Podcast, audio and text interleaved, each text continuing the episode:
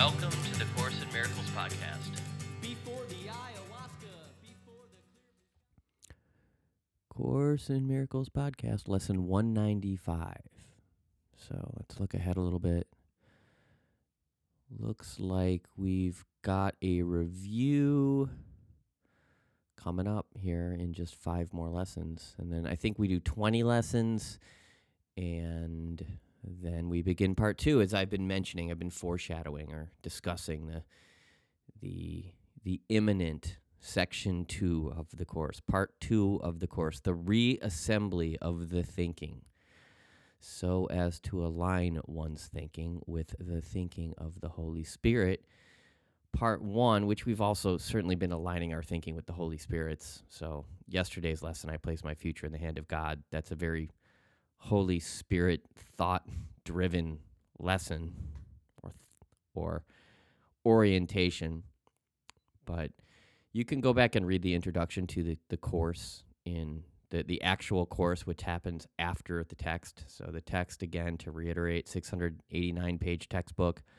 Then the actual course, which are which is what we are doing, follows the textbook. Is it happens in the same book after the textbook, the basic text. And then there are some other supplemental materials that follow the course. Read all of it. There's a section on psychotherapy, really, really trippy stuff, like spiritual psychotherapy. There's an entire section on psychotherapy in the course. Um, there's the Song of Prayer, I believe, which is still in, also included in the Blue Book. There's a whole bunch of stuff. There's just some... For a while there, during COVID, actually, I was I was reading a lot. I was reading the course a lot. I was spending half hour, hour a day ish in the in the course itself or in the textbook itself, and just flipping through the entire thing.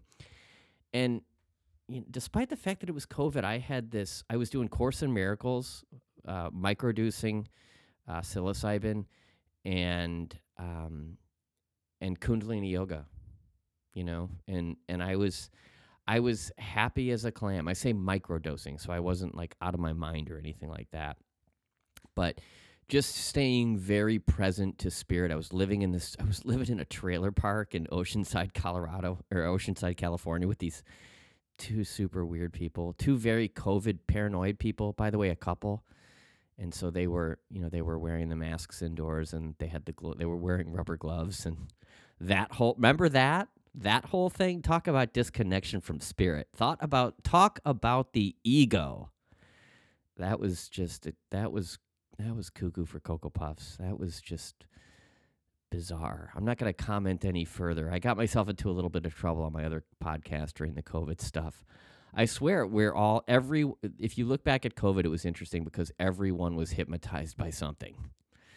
You know, it's like everybody just wanted everybody to live, but everybody hated each other, and nobody wanted anyone to die, but everyone wanted to kill one another. So weird.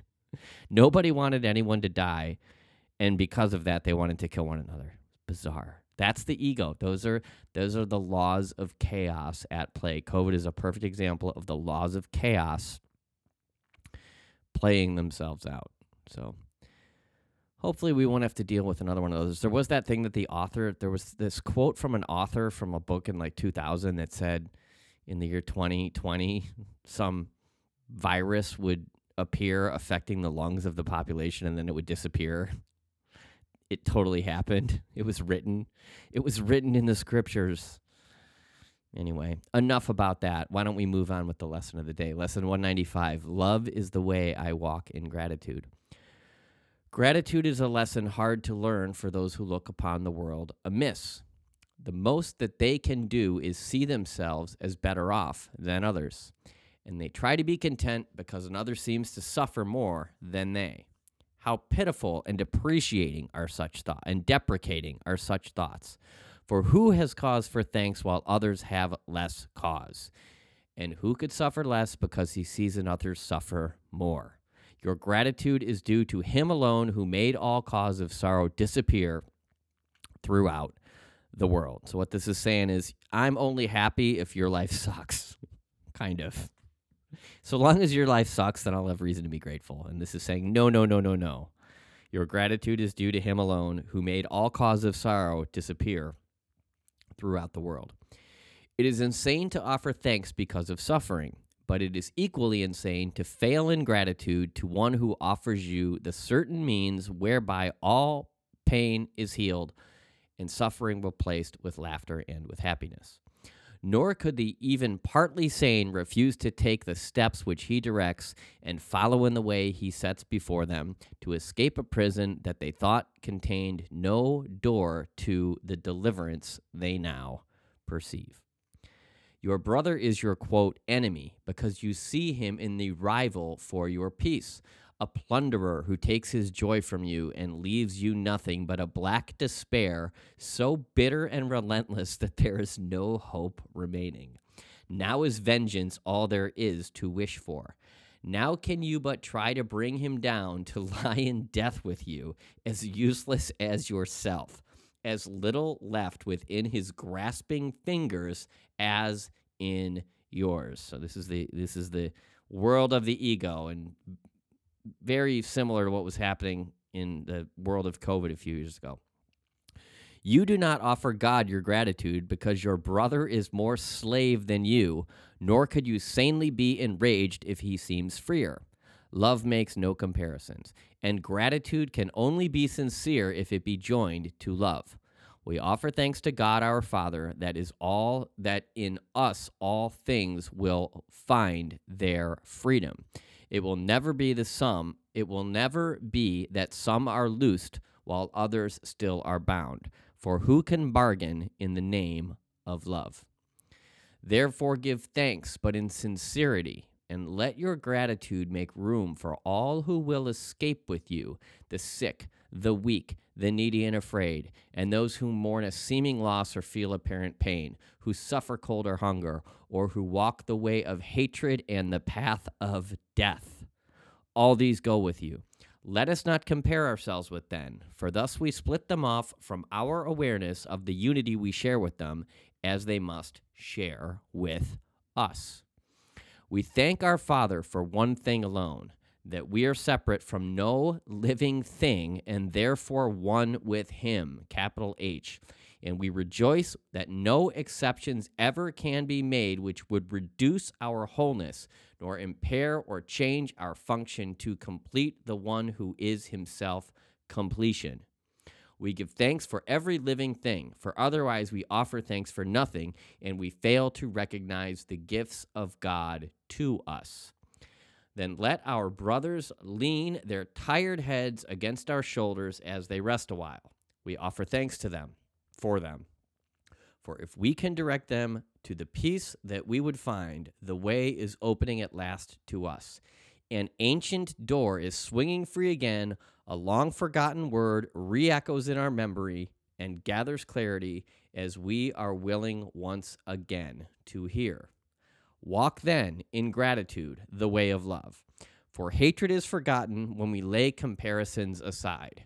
What more remains as obstacles to peace? The fear of God is now undone at last, and we forgive without comparing. Thus we cannot choose to overlook some things and yet retain some other things still locked away as, quote, sins. When your forgiveness is complete, you will have total gratitude, for you will see that everything has earned the right to love by being loving, even as yourself. Today we learn to think of gratitude in place of anger, malice, and revenge. We have been given everything. If we refuse to recognize it, we are not entitled, therefore, to our bitterness and to a self-perception which regards us in a place of merciless pursuit, where we are badgered ceaselessly, ceaselessly and pushed about without, without a thought or care for us or for our future. Gratitude becomes the single thought we substitute for these insane perceptions. God has cared for us and calls us son. Can there be more than this? Can there be more than this? It's the better intonation. Our gratitude will pave the way to him and shorten our learning time by more than you could ever dream of. Gratitude goes hand in hand with love, and where one is, the other must be found. For gratitude is but an aspect of the love which is the source of all creation. God gives thanks to you, his Son, for being what you are, his own completion and the source of love along with him. Your gratitude to him is one with his to you. For love can walk no road except the way of gratitude, and thus we go who walk the way to God.